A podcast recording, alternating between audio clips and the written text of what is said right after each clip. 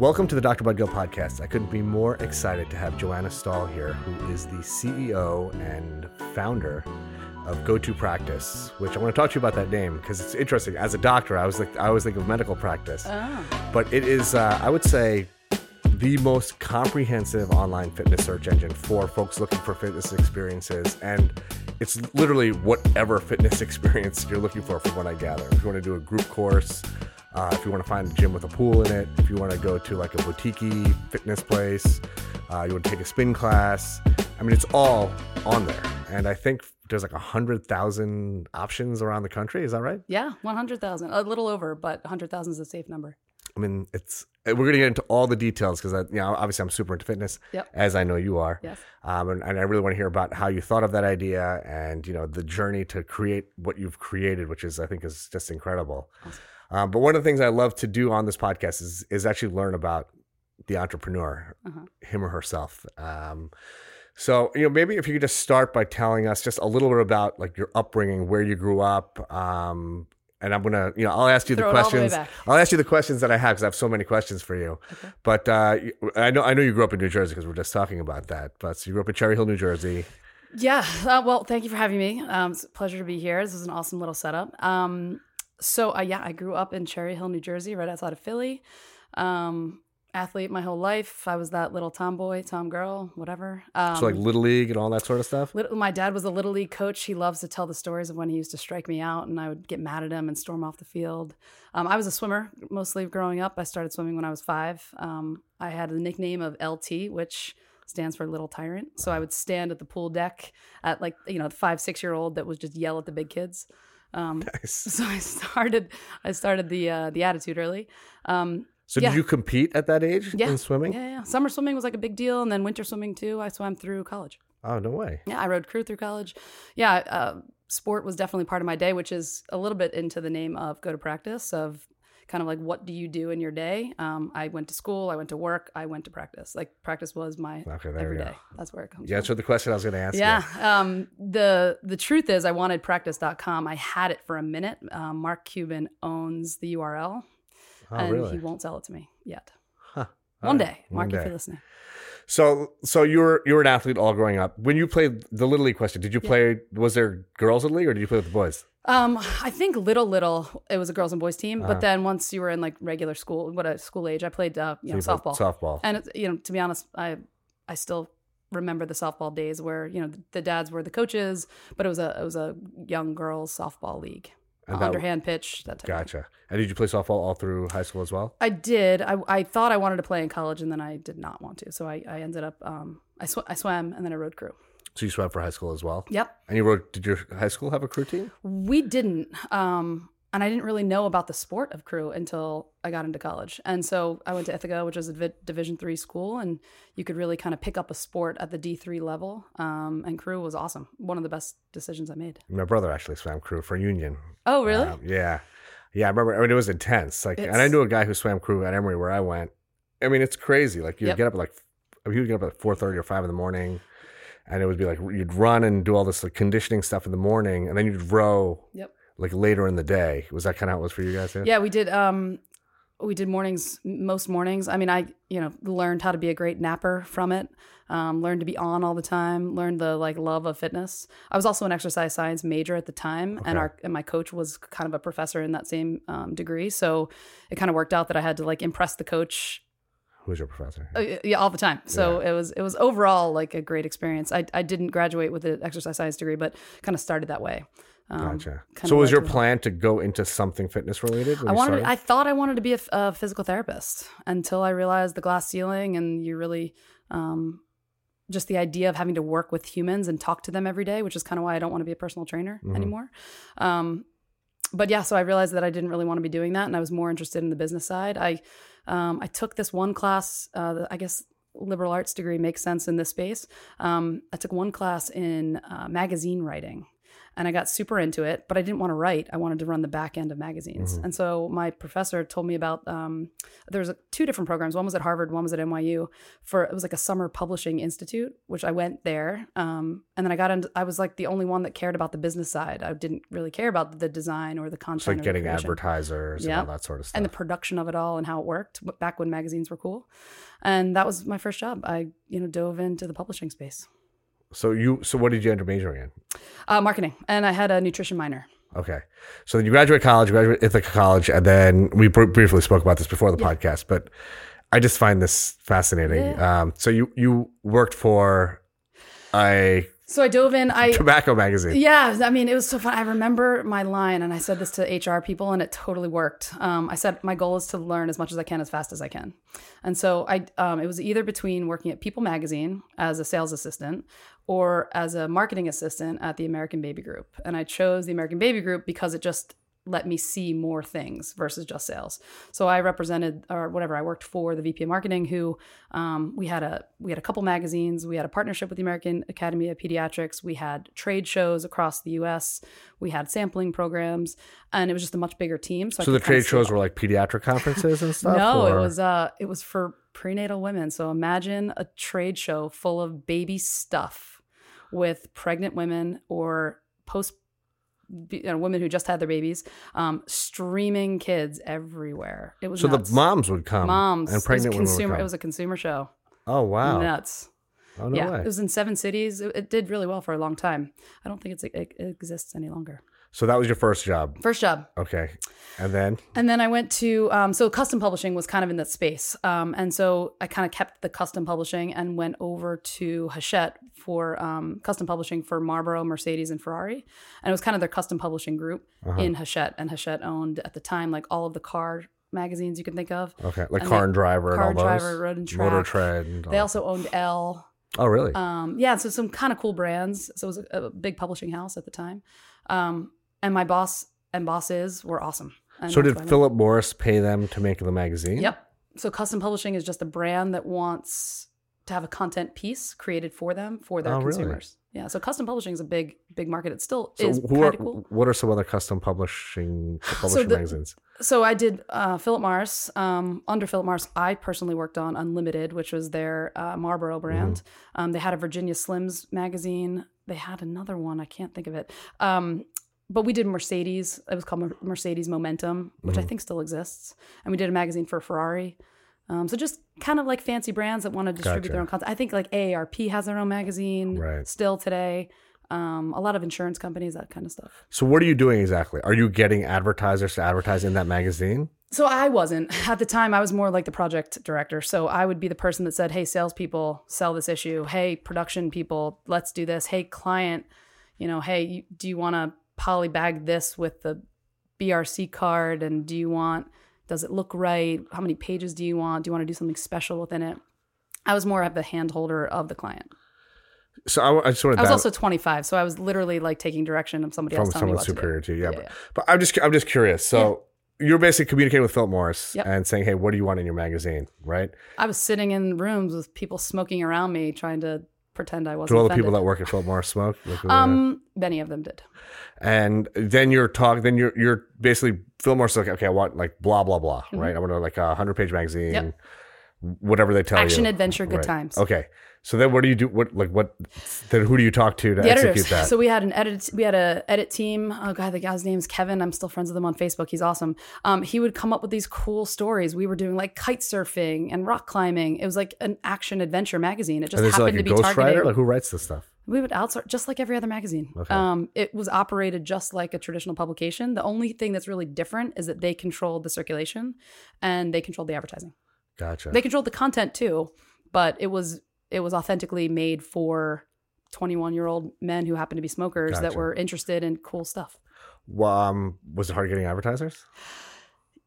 At the time, I think there was some limitations on like what would work and what wouldn't work, but you know, people were targeting 21 year old men all the time. Right. Yeah. Um, it, it, it wasn't going to exist on advertising alone. It was more of like a supplement. I imagine the magazine doesn't exist anymore. Does not exist any longer, as far as I know. So then what happened? So you're working for them for how long? Oh, all of my jobs were about two years. Okay. Um, Hachette was awesome. I, um, I was just with my old bosses actually last week for dinner.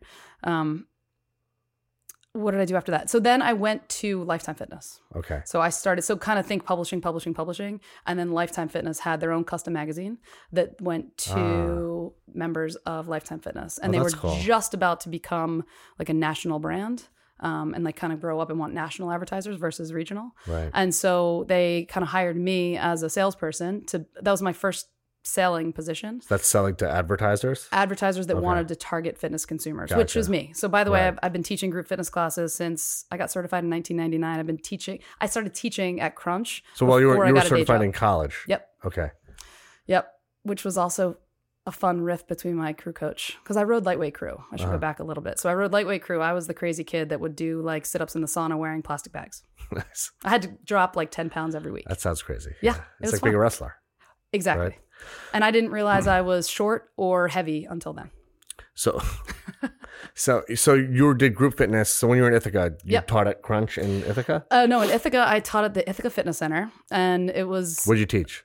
Um, cycling and these little boot camp So classes. like spin, spin classes. Cycling, you're not allowed to. Okay. Spin is a trademark name. Oh, is that right? Yeah. Ah, spin spinning um yeah so at the time i was spin certified so legit Okay. uh, Mad Dogg it's called um and yeah i would get in trouble f- because i would i would be the overachiever that'd be like yeah but i'm gonna go like your practice is not hard enough for me so i'm gonna go spin now wow. and my coach was not you know Yeah, that's uh, like un- that's understandable. So you did that boot camp classes. Yep. Then you moved to New York. Were the magazines in New York th- that you were working for when you yeah so college? the true trajectory so graduated college i was already an instructor i moved to new york i did the nyu summer publishing program Uh-huh. it was a six week program I, I got a job right after i moved a block away from the dorm that i was living in Mm-hmm. and the first job before i got the job at american baby was at crunch so i started teaching for crunch i think wednesday mornings and you were doing both at the same time. and then i was doing both so i've always taught while having a day job Which Crunch? uh, that one was the one on uh, lafayette which is gone I and the belong, I belonged to that Crunch for a while. Did you? I think around the same time actually. yeah. 13th street was my like home home Okay. Like that's my, you know, baby. And But, that uh, was gone. I Uh, got married uh 2004 and we lived on Bleak Room Broadway. So I joined that Crunch. Uh-huh. Yeah. It's so sad it's not there anymore. Yeah, I know. It's, what it just moved up. It great moved up the space. street. Well, they moved to Bowery. Uh, sure, it's just not the same. Yeah, I know. I mean, cool God, that. I mean that downstairs, that dungeon of a spin room is awesome. it was a very very cool space. I it's agree. still cool. I mean, I shouldn't minimize it. It's just differently cool. So you're at life. So basically, you're teaching the whole time. So I'm you're teaching the whole time. Early right, mornings, late at night. Right. So before work, after work. So you're working for Lifetime now. So you're Um, doing the magazine for Lifetime, but do you start, start Custom teaching? publishing, uh, uh, Cu- custom publishing, and sales. So I was just selling Okay. anything to target the you know users of Lifetime Fitness, which was you know hardcore fitness consumers. So think um, anything from like Chobani yogurt to Foot Locker to you know laundry care, detergent, deodorant, any brand you can think of. Uh-huh. Right. Those are like my first chance at like selling and like integrating brands into something. So, who do you who do you meet with to well, sell? think about this. We were selling. We were purchasing at the time, like let's just say I'm making up a number right now, just for Yeah. so I'm not releasing anything, but like half a million dollars of kids' toys. Uh-huh. So why don't I just go talk to Fisher Price, which used to be my client? Do they care about fitness consumers, which they do? They had a whole healthy parent Mhm. initiative. And so I said, hey, can you give us the toys we need for five hundred thousand dollars? I'll give you branding rights to the to the kids club. So it turned into like the Fisher Price Kids Club, Oh and wow. all the toys in the in the kids club were Fisher Price. And so they got it was like a marketing media deal inside. We did we had an O2 training program. We called it O2 training, but it was really the first attempt at heart rate training. And so you had to have a heart rate monitor to take the class. It was I think it was a six week program, and it was sponsored by Polar. Oh wow. And so deals like that. But that was before Orange Theory, before heart rate, before So you're negotiating those deals. Yep. created them, built them, So who do you them. like? So say take Polar for instance. Yep. Like, who do you talk to? Okay. brand this- managers? Okay. the brand managers. Um, we did a cool deal. Like I love this was back when we had swipe cards to get Mhm. into gyms, but you have that swipe card. Why can't you use that swipe card at Foot Locker? So hey, To get like a discount or something. everyone that's Lifetime Fitness, you automatically know if you need a new pair of sneakers, go to Foot Locker and get X percent off automatically. So make it easier for consumers to just shop. Did you do that? Yeah, it was a great deal. That's awesome. Yeah, Wow. there's so many cool deals out there. I mean, everyone. I did a deal when I was at um, 24 Hour Fitness. I'm jumping ahead a little bit with uh, like Degree Deodorant. Wanted to talk about like your body heat, turning it up. It's the perfect place to do it in a gym. And so, kind of having sampling and signage inside of locker rooms, distribution. We did one with Cheerios. So, like Cheerios wants to talk about heart health. Mhm. Why not hand everybody out that works out in the morning a little box of Cheerios with like a little card that says, "Do you know?" So how does that like financially? How does that work? So say the Cheerios thing. I mean, if you go into Yeah, details, brands- obviously. Yeah, yeah, brands pay. So it's an established um, sales channel. Brands pay samples uh, on a per sample basis. Usually it's like a cost per sample or a cost per thousand. Okay. So let's just say Cheerios was willing to spend 10 cents a sample to distribute it. Okay. And then they would handle all the shipping and activation costs. God, Cheerios was validating that the storage of those samples was like safe and that no, you know, the biggest problem with that is would you ever want a box that had like a little rodent Right. hole through it or something Right, right, sketchy? So there's some stuff attached. So the gym makes ten, say ten Yep. cents for every It's a revenue sample that they want. Okay, that's I'm- that's fascinating. Yeah, I mean they're monetizing every angle of the gym. So you know, so, I mean it's a joke, but like signage in the bathroom stall is worth is worth Right. something a lot. And and is there any like? Do you know anything about the ROI on the other end of things? Like, what does it do for Cheerios? Like, do you are there like numbers? We didn't track that; they did. Right, but it's obviously worth it. For No, definitely worth it, and they know sampling works. Um, Right. Across the industry, I mean, everyone knows that samples do well for trial, um, and it's a lot about where they're receiving it and who's handing it to them and how they're receiving it. Right. Um, I don't. I'm Do and do they dictate that? Like, okay, like between such and such times, you have to send the samples going to go out, and, Mm-hmm. and I'm the realist. So and so has to yeah. do this yeah. In such a way. And that's the thing. That's the hard part. And brands like General Mills can put really tight footholds on that, Mhm. but most brands have learned to loose. a little bit looser. Um, you know, that's the negative of doing that. You leave something up to like the gym's front desk, they're just gonna like hand it. Oh, take three, Right. take five, and that's you have to be a little bit cautious Right. of that. I mean, are you really gonna limit one kind bar per person when someone's gonna try to take five? Right. So you, you do have to do that, um, but you have to be realistic. I mean, are, Yeah, yeah, is the front desk person really going to stand there and hand that out, or does the brand want to send their own champion? Right. A, a lot of times, I worked with um, a company that was like a third party vendor to come in, and we would pay people like thirty five bucks an hour to just stand there and be a brand champion, which you see that all over the place. Thirty-five bucks an hour. Uh, yeah, they make a lot an hour. Wow. Yeah, Sign me but up. they have to That's- like jump up on the brand. Yeah, sign up. Yeah. Um, all right. So we kind of. Yeah, yeah. I mean, I those all of the stuff is fascinating to me. 'cause I love the way like business actually works. You know, just because I'm so sequestered in my small business. Um, but Everything is monetizable. So so just let's walk let's walk our way through. So you're at Lifetime. Yep. And you're still teaching, obviously. Uh-huh. Where are you teaching at that point? So Lifetime's based in Minnesota. So my boss and team was based. I was remote. So I started very young in my career being uh, an independent worker. So a lot of people say that they can't work from home. I loved it. Um, I would wake up at five in the morning. I'd be at the gym from till like seven or eight in the morning, To teach a few classes. teach a few classes, or just work out. Uh-huh. Um, and then I, I'm a very regimented person. Um, so Do, do you think? Sorry, just to, sorry to interrupt you, but do you think your background as an athlete Mm-hmm. is what made you so regimented? Hundred percent. Um, me waking up at four thirty in the morning and knowing that I can take a power nap and feeling better. I remember asking my regular doctor, I'm like, if I get my total allotted hours in 36 hours, is that okay? And well, at the time, she said yes. Yeah. So um, I'm a napper. So as long as I hit, I mean, I, I'm almost sad to admit how many hours I actually tr- get, but as long as I hit six hours, my goal is six and a half mm-hmm. in a 24 to 36 hour period. I'm- Gotcha. I'm, happy. Gotcha. Well, you burn a candle at both ends. Yes, Yeah. a little bit. So, so talk to me then. So you're working from home. You're in New York. You're living in New York. Living in New York, Lifetime is building. based in Minnesota. Yep. Um, I mean, obviously they're everywhere now. Right. Um, at and the time. office, at the time, uh, at the time, their office corporate, everyone was in um, Minneapolis. Okay. Actually, outside of Minneapolis. Did they have locations everywhere at that point? No, we only had when I started. There was like 33 gyms open at the time. Was there one in New York in the city? No, no, the one in the city just opened a couple years ago. Okay. Was there one in Long Island? Nope, not even on the East Coast. Oh, really? Yeah. Wow. I think the close, Had you even heard of them? Like, did you? I uh no, to be honest, I really didn't. I kind of um I mean when I saw the I think I found the job on like Media Bistro, which I don't know if that exists either. Um like a website or something? yeah, Okay. it's like a you're finding jobs in media. Okay. Um and they were just looking for a national sales. I saw fitness and I got excited cuz I would always look for business development or fitness jobs or whatever. Um I mentioned, you know, to me merging, you know, your your career goals with the passion that you have is like the most amazing thing ever. So to be able to be in the fitness industry while I am passionate about it day and night anyway, kind of worked. Yeah, of um, so. Lifetime was great, and then so yeah, so I was working for them. Um, I was traveling a ton. Did they not want you teaching for like their competitors? I guess they didn't have any competitors in New York. They didn't think of them as competitors. It's funny. Yeah. I didn't even when I took took the job at 24 Hour Fitness. Um, I didn't think it was competitive to Lifetime. Lifetime I mean, I'm sure you know now is they're pretty high end. Um, I mean, it's actually, we did this massive. I we were talking about where I work out. I work out at home, Uh-huh. but we did this renovation Which on our like, home last year. that's okay. It's but it's it's an amazing facility. we uh, but we did this massive renovation at my house. We were living in a rental, and I joined Lifetime. There's a huge Lifetime in Syosset Uh-huh. in Long Island here.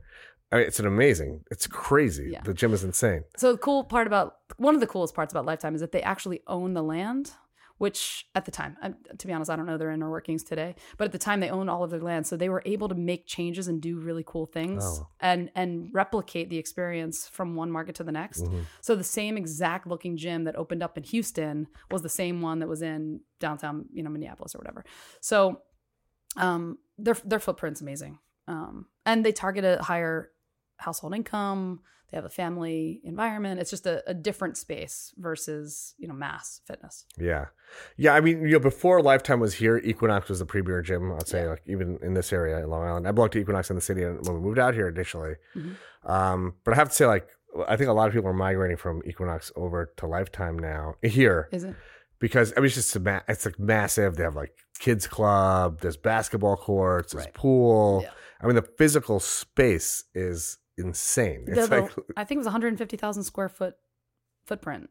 I mean, it's I, I believe it. It's huge. Yeah, so um, I do remember thinking that Equinox would be competitive one day, but back then it was kind of segmented. Like Lifetime was suburbs, Equinox Right. was urban. I mean, because you can't really have a. I know they have a lifetime in the city now, but it's really hard to have a facility Yeah. like that. I mean, the lifetime in the city is insane. Right. Also, you know, Yeah. So I I think that it only started kind of overlapping with each other as Equinox moved suburban Mhm. uh, or suburban, and the um and and Lifetime moved a little more urban. right? Yeah, and now it's like, wait a minute, now we're all fighting for the same consumers. Right. So I yeah, I mean, I used to run into the CEO's arms. I don't think he even knew my name. He just called me New York That's funny. because he had no, you know, there was nobody else in New York. So, how old are you when all this is going on? So you're working for Lifetime. By the time I was uh, maybe 26, 27. Oh, so you're still like. I mean, that was a long kid. time ago. Still. yeah, thanks. So what? So what's next? What's after that? So I left Lifetime uh, for 24 Hour Fitness Uh huh. when 24 Hour was going to build their own magazine from Rodale. So doing the same thing basically Same for concept twenty. Okay. for 24 Hour Fitness, but out of Rodale. So Rodale owned at the time, well, now they're owned by Hearst, but they owned uh, Men's Health, Women's Health, Runner's World, and Prevention. It's like real premier fitness. Right. And so sense. I was in their custom group and kind of had access to like a publishing company based in New York, but I was like a much more elevated position. I had only one other person to report to. I kind of ran the show. It was literally just an upgrade in job. Um, Do you have to go to the office then? It's in New York. I did have to go to the office, but only a few days a week. They were Okay. great. I I was I was a more efficient person at home, and I Right. told my boss that, and he he, he cool understood. with Yeah, So you basically moved to a higher role, uh, you know, more of a management type. yeah. I think I was technically a director at that point. Okay. um, which was pretty young and exciting for me. Um, I like the way that Rodale paid salespeople. hmm So I don't know how much you know about like how salespeople get paid, but I Imagine it's a lot of commissions. it's Yeah. commission heavy. But the way that Rodale did it was every salesperson was in, kind of in the same boat. I think it was like 65, 35. So whatever they thought you were going to make this year, like if you hit your goal for the year, you were going to make X. And 65% of that was tied to your, was your base salary and 35 was tied to commission. And then Gotcha. it just, I liked it. It just, it seemed smart. I liked the people. I was Mm. nearby. Um, it just felt like an upgrade. So I took it. Um, and it was great for a little while, but custom publishing changed. And I was there for about two years. So what changed about it? Like digital stuff at that time, or Yeah, it's kind of like magazines were were fading. Um, honestly, at the time, 24 Hour Fitness uh, was booming, and uh, the management was shifting. And so when they had their first investor and their new CEO, they kind of had a different shift in a marketing strategy. So custom publishing is very much a marketing platform. Mhm. And so, you know, they got all excited and put a lot of energy and money behind it. And then they were like, eh, maybe we're not going to do this anymore. gotcha. So they dropped it. Yeah, they don't do the magazine anymore. I think they might do something digitally. Okay. Um, so the magazine at the time was called U24. Uh-huh. And the things that would I would get hit with was very similar to what was happening at Lifetime, where I would go into brands and say, Hey, don't you want to target 4 million members that are all tied into the 24 hour fitness ecosphere? And they would all say yes, but then they wanted more. So then I would have to go convince my boss to convince his boss to convince the brand to let something happen. Um, and that got tiring after that. Gotcha. So then I went direct to 24. And so I just started as a consultant working for them. Doing what? biz dev. Okay. So I would build these same deals. So you went straight into the just the gym industry then. From the, you dropped the magazine stuff. yes. Well, yeah. So the magazine kind of the magazine stuff kind of faded. You know, people were spending less on custom publishing and more on marketing, and so I was there to kind of help support that. Um, And as an independent person, it worked. If I was part of an organization or an agency, it, it was too frustrating. So what did you do exactly? So what what is that? So think job? like um, one of the cool deals. This is a great story. I was on a plane. Um, you know, you're like on a plane back from LA, and like you're on one of those planes where you know someone famous is in the front because they've got their little curtain. All of a sudden, Paula Abdul rips the curtain off and says like, "Hello, we're all asleep. It's a red eye. No one cares that she's on the plane Right. except me and these two dudes that are sitting next to me." We all started talking to Paula Abdul, and we thought we were super cool. I think I took selfies. I don't remember. And um, turns out those guys were from Everlast. I Ah. thought the battery company eventually figured Ah. out that it was the, the boxing company. And um, and then we totally hit it off, and I built a deal with them. with Everlast. With Everlast, they wanted to be. They, we, we did the Everlast shadow boxing workout, where No they branded a boxing class. We trained the trainers. so they were pretty senior guys at Everlast. Yeah, I was the head of marketing and their head of sales. Oh, that's crazy. Yeah, I'm still friends with both of them. talk about being like the right place at the right time. Yeah, but that uh, that could be me. That definitely happens a lot to me. Yeah. Um, but deals like that happen all the time. That's amazing. Yeah. And most brands want to integrate into consumers' lives. Right. You know, and there's not that many opportunities to do it. yeah. Um, think about where where do you target fitness consumers today? At a gym? yeah. That's it. What, like it. Shape Magazine? Yeah. Muscle and Fitness? Like I mean, you know, it's amazing to me that CrossFit. really all of this kind of just makes me realize how important personal relationships are. I mean, really, it all un- ultimately, no matter what you do, it fundamentally just distills down into like two you know? people talking to each other and saying, "Oh, well, you know, you do this, I do that." You know, it's it's it's so wild. Like you know, I was talking to um, a friend of mine whose cousin moved to New York, and she's like a a writer, like a screenwriter, Mhm. whatever. Totally not my industry. And she was saying how her dad met some big wig at this party, and she got a meeting with him, and he he accepted her friend request on LinkedIn. And she's like 27, 28. And I said, if I could look back and say the only thing I've done right in 15 years is build connections. yeah. That's it. That's it. And it sounds like you maintain a lot of all those connections that you've built, or a lot of them. I have an odd. There's an odd, honestly, the fitness industry is pretty small Yeah. and insular, and so there's a lot of opportunity to see the same people, and a lot of people stay. Right. So yeah, a lot of people are the same. That's Twenty great. years later, doing the same Yeah. thing. You know, the the my my buddy from Crunch when I was 22 is now the founder of Row House, or you know the guy that was the head of personal training now you know has his own little startup and you know manages TRX. Right. You know whatever. Yeah. They're all they all do cool things. Yeah, that's cool. Yeah. So tell so now you're working for basically a big gym, you know, like uh 24. 24, yeah. Yeah, I mean they're they were pretty I, I- are they still huge? They were huge. Huge. When was- Um, you know, I don't know if they're number three, four, five. They're definitely top five fitness companies in the U.S. Okay. by number of doors and number of members. Gotcha. Uh, so people, it's door number of doors, number of members, and then revenues. Okay. So all, by all three, they're t- definitely top. They're five. up there. They're up there. So you're there for how long? Um, six years. I was a A consultant for them. Yeah, and it was it was one of those like I'm just this third party that just shows up every quarter. My deal with them was I had to be in their office three days a quarter, and I would show up and Sweet deal. yeah, it was a great deal. And you were basically just working deals in the Um, Yeah, background. heart rate deal, you know, heart rate monitors, or I was talking to like Chobani, or we did sampling deals. We did all kinds of like fun stuff. So were you teaching more during that time? Because it sounds like you know you were probably you're really good with your time. It sounds like. So did you have? It sounds like you had a lot of freedom. So I've always taught for Crunch, and then I started teaching for Equinox back in like 2002. So Mm-hmm. um, I pretty much maintained those two. I did teach for a short little time at New York Health and Racquet, Mhm. and then for a short amount of time, I was training a couple people. Um, Independent training. independent training, Okay. just like you know at the park. Mhm. Um, I had one singer. She's she's kind of awesome, but annoying. Like I couldn't handle the personal training thing. Just wasn't for me. Um, but yeah, I, I wasn't necessarily teaching more. Um, I, I was teaching like ten classes a week. okay, that's a lot. Uh, Is it a lot? What's a lot? What like what is like a, someone that does that? That's their only job. How many classes do they teach? I would say thirty to forty hours a week is Like what. thirty to forty classes. yeah, Holy shit! like the cool kids in New York. That's what they're doing. that's a, wow. I would say twenty-five to to, to thirty-five. Let's say thirty is an average. That's no joke. Well, that's their full time job. Right. They can make it work. Uh, if you think about how many hours you spend working, Yeah. isn't it about the same? Yeah, but I mean that's it's. Physical. I'm sitting on my ass a lot of the time. You know, like, True. you know, Yeah, uh, that's yeah. Um, I've never done 30. That's amazing. I mean, 10 sounds like a lot to me. Well, so 10, I teach five days a week and I most of them are doubles. Gotcha. So are you working out in addition to that? Yes. So those classes don't count. I mean, if it's like a They count. I mean. I'm physically sweat. I mean, I was at the gym. I taught two spin classes last night in a boot camp this morning. So And did you work out in addition or no? I hopped on the Stairmaster for like 20 minutes after class today and that was it. okay. Well, so you worked So out. So yes and no. I mean, usually I try try to either show up early or stay late. I've been trying. A couple years ago, I made my resolution to make my extracurricular activities not workout related. All right. Like get into photography, go to museums, stop going to the gym. Well, that's it. I mean, you're Um, living in the gym basically.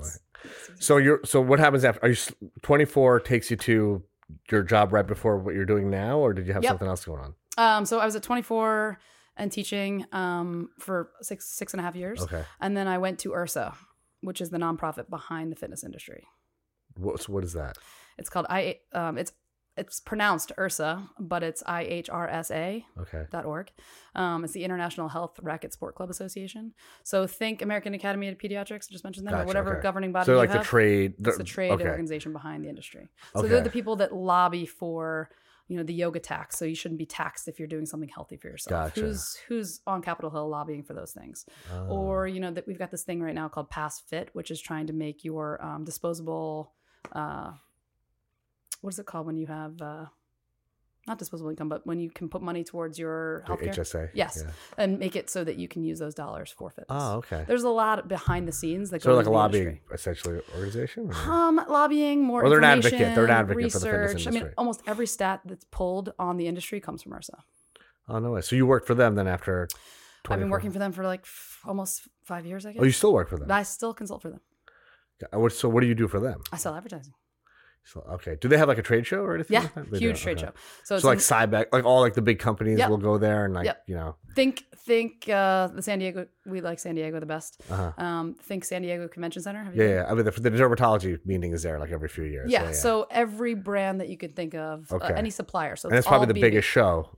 It is it is the biggest show by far of the year. Um, there are a lot of little ones that pop up, and now I mean it's all fragmented too, but but it's definitely the highlight of the year, Gotcha. Okay, so specifically in the U.S. Like it's huge. so this kind of brings me to where we are now. Yes. Yeah. So it's interesting because when I always talk about an entrepreneurial journey and like you know when you're starting out like with your entrepreneurial idea, we're going to get into that. Yep.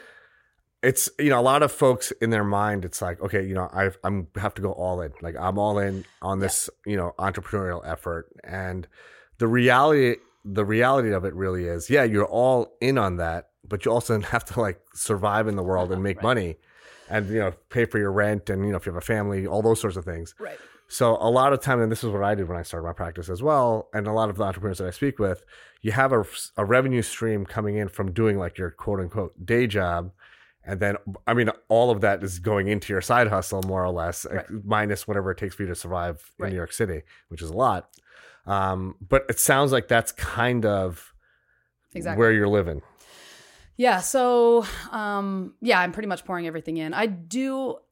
It's funny because I'm getting a lot of pushback. People don't love that you have a side hustle when you are all in on your startup.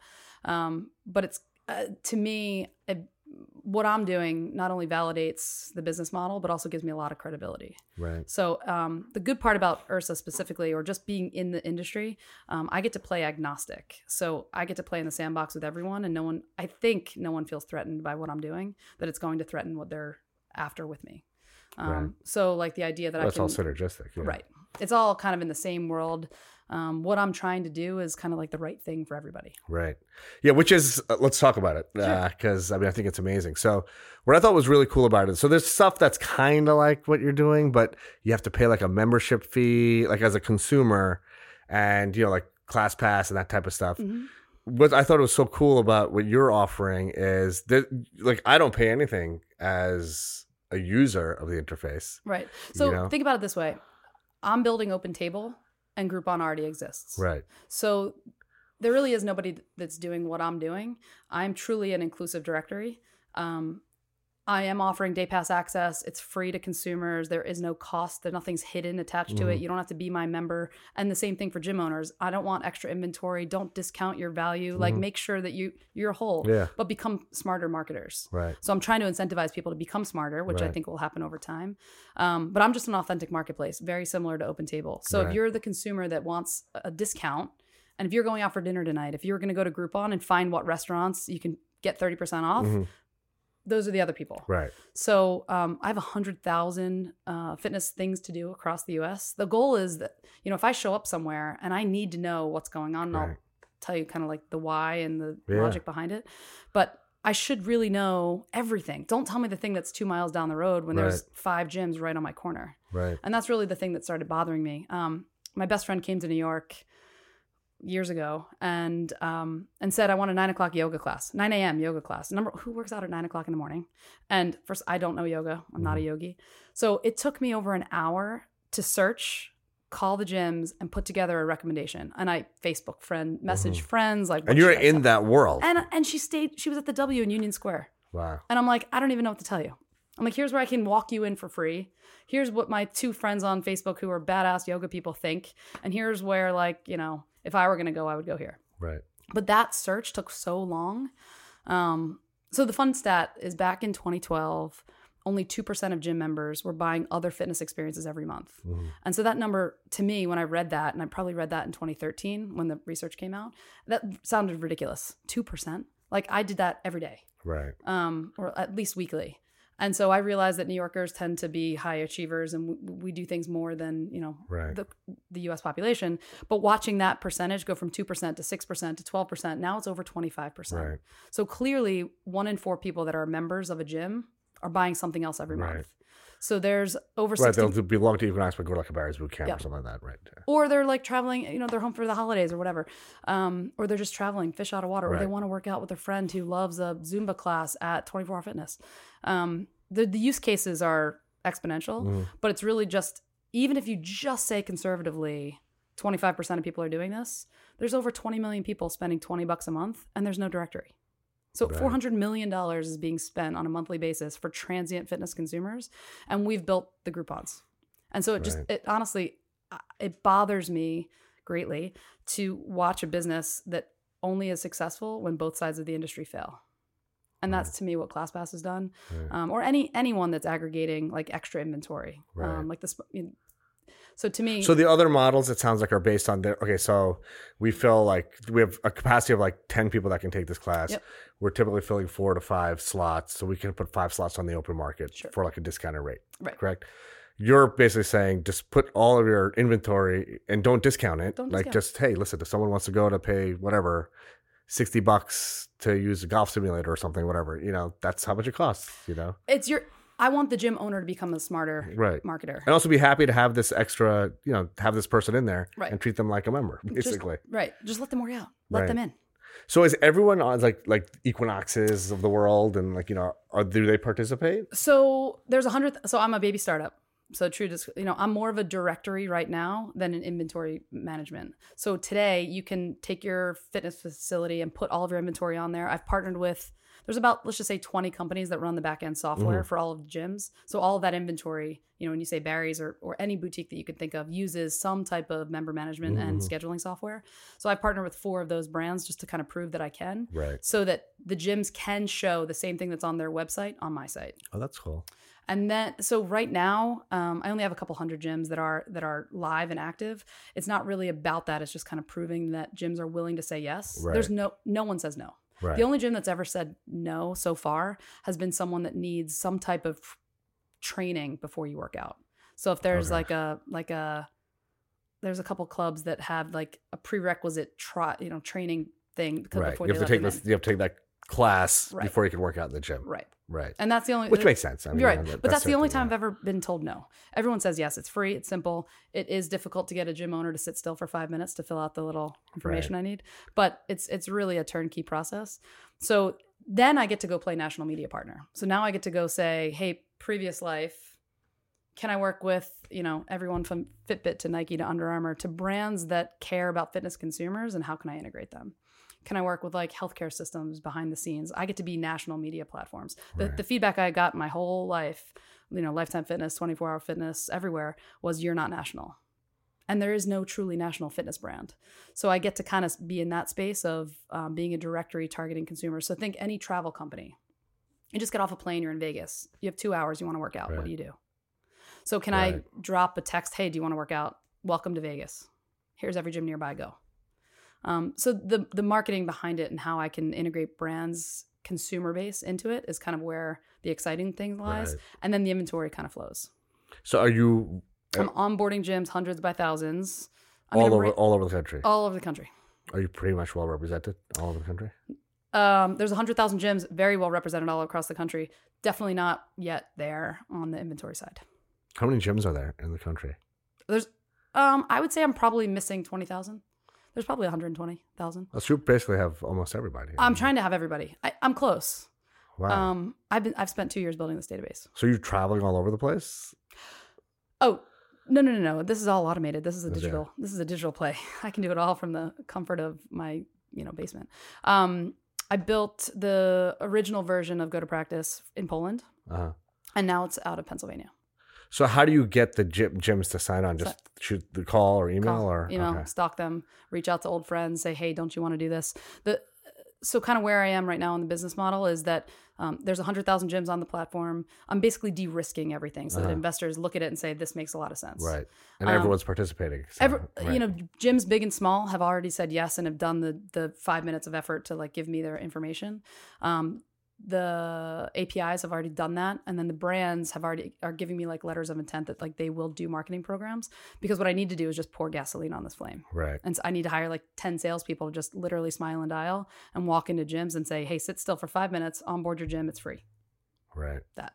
And it sounds like there's only twenty thousand more gyms that you need to. Yeah, I'll go find 20. I think there's a couple, you know, the gym industry is, is booming and gyms open and close constantly. So Right. that update and tracking and everything else.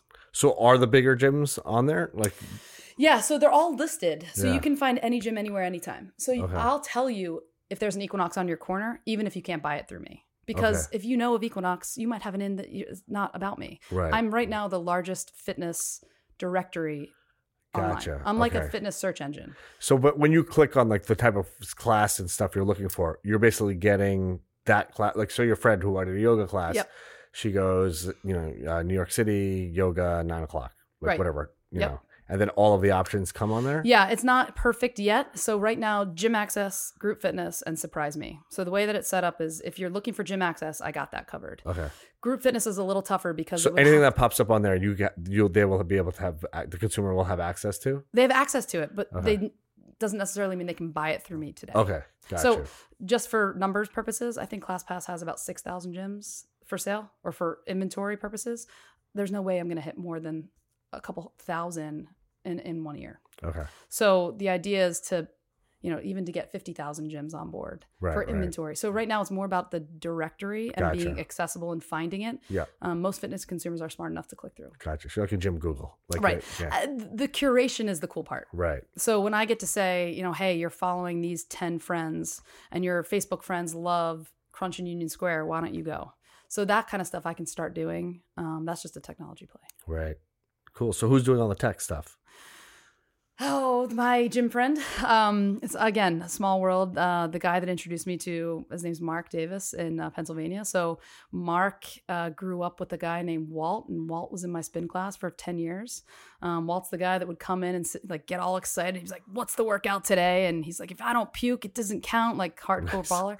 He's a fintech guy, Uh-huh. and um, and when I was ready to bring it out of Poland and like kind of bring it to the U.S. and say like, "Let's go," um, Mark, he's like, "You got to talk to my guy Mark," and Mark's been my person ever since. Oh, really? Yeah, all of this stuff, everyone I know is because of these. So whole world. he's doing like all the tech updates, database. Nice. He's running it. and then He's my you, does he give you like an hourly? Like how does it, how do you pay him? Um, I pay him in, in, in love and adoration, um, a little bit of cash, and um, kind of like the future value. Yeah, He sees it. that's cool. Yeah. So is there like a structure set up? Like he gets like a like whatever percentage of He um he and I have a very loose contract right now, but no, he Okay. doesn't have anything like formally set in place. Um, I mean, he, he can. I would give him Yeah. whatever he wants. He can have my arm if he wants it. you heard it here first. Yep. you can get whatever you want, man. yeah, he's great. Um, so but but some of the stuff that I'm talking about for the next generation, which is really where I am. right. Um, I have a couple advisors in the space that have been that have built products in the fitness industry for a long time. That's awesome. I mean, it's super exciting. You're like at this exciting crossroads. I feel like it's about to like pop off. You know, I it's you know, it's it's definitely cool. I mean, the, the, again, I think the best thing that I have going for me is the connections in, in the industry. So I can I can call up you know CFOs or CEOs of of people that are awesome at what they do and say, "Hey, I need your help on this." And for the most part, people are willing to help. Yeah, I mean, I, I mean, you've been in the industry for, I mean, at least at the, you know, with Lifetime and Yep. 24, and now like with this Grand Poobah fitness Yeah. organization. Like Was it, for a 15 real years time. maybe? Yeah, that's amazing. Doing all that, yeah. Well, I love the story, you know, and I love the hustle, and you know, and it sounds like you know, I it's interesting. One of my best friends is actually one of my trainers, Uh huh. and you know, one of the one of the things as a small business owner that you struggle with are like staffing issues and like turnover of staff.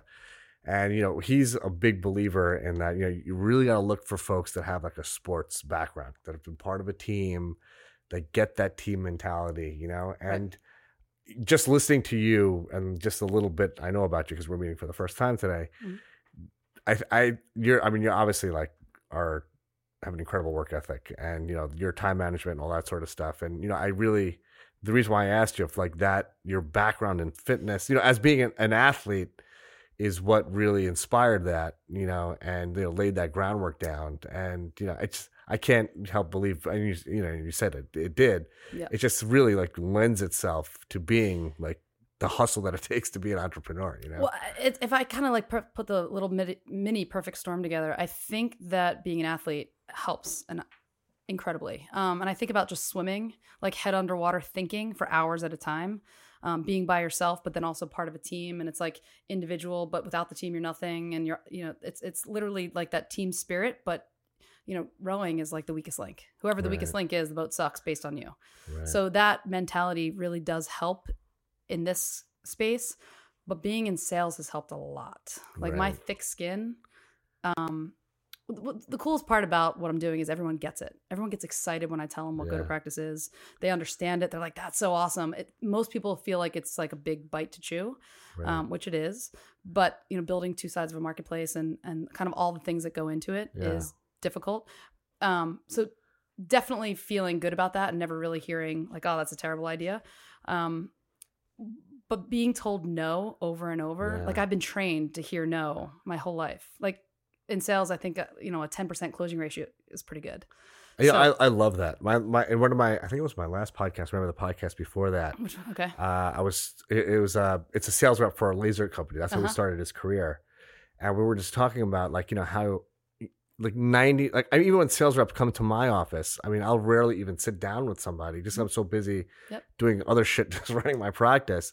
I'm like, dude, it's like ninety nine percent of the time the doctors have to be saying no to you, and he's like, yeah, so used to it. Bring it yeah, on. I mean that's it. But that's it's it's having that grit, you know, that fortitude to be able to sustain the no, but keep asking, you know, just waiting for that yes. Yeah, and and and a lot of times it's no because it doesn't work. It's not the right, Right. thing right now for them. And if you can understand what they're going through, and then call them back and be like, "Hey, I, heard, I read that article. It, things have changed for you." Um, I think that that's great in this space. Right. And it's funny, like talking to other friends that like have tried things or doing things, and they're like, "How do you?" You know, even advisors are like, "Oh, are you okay? Like you've been trying to raise money." I'm like, "Hey, I'm going after the two percent. Rock out. Let's make it work." Well, you got the mindset for it. I yeah. Um, uh, the no, the no's don't hurt. Um, the no's. It's more about just feeling understood. And so, if someone understands what you're doing, they remember you. Yeah. Um, and, And, belie- and believing in what you're doing. oh, that you helps know? a lot. You have to I, be. I love this story. That's another thing my my my trainer Rasan always Uh-huh. talks about is like you know like Sylvester Stallone I think was told like no like I don't know eighty times for the script for Rocky until he got Oh, that really? one yes yeah I mean I don't know the exact number so don't quote me on that Uh-huh. but it was some insane number of no's that he got but just believing in that script I got look at the look at the empire that Rocky has created you know but just because of that self belief and not being willing to take no for an answer Right. you know I mean, I think that there's a space where you kind of have to look and say, like, is no really no? yeah Like, is it really? Are you doing the wrong thing? Is this the wrong idea? Does it not fit? Is it not the right brand fit? So there, there has to be enough things that keep you going. I mean, in sales, like you get that one sale, two sales, and you're like, restores your Yeah. your tank. Um, and so a lot of things restore my tank that maybe maybe shouldn't. Um, but the, but it does. Hey, That's it. Well, it's motivating that self belief. Yeah. Joanne, I wish you tremendous success. You, I, I. I only see success in your future, and I think it's such a great concept. I'm so happy that you schlepped out here from New York City Yay, to share, to share Strong your Island. story. Yeah, Strong Island. And uh, I really, I'm really excited to see where Go2Practice goes and so the, the development of it as we, you know, the years ahead. thank you for having me. Well, thanks for coming. Thank you for listening to the Dr. Mudgil podcast. The corresponding video can be found on YouTube, IGTV, and Facebook. Let's get it.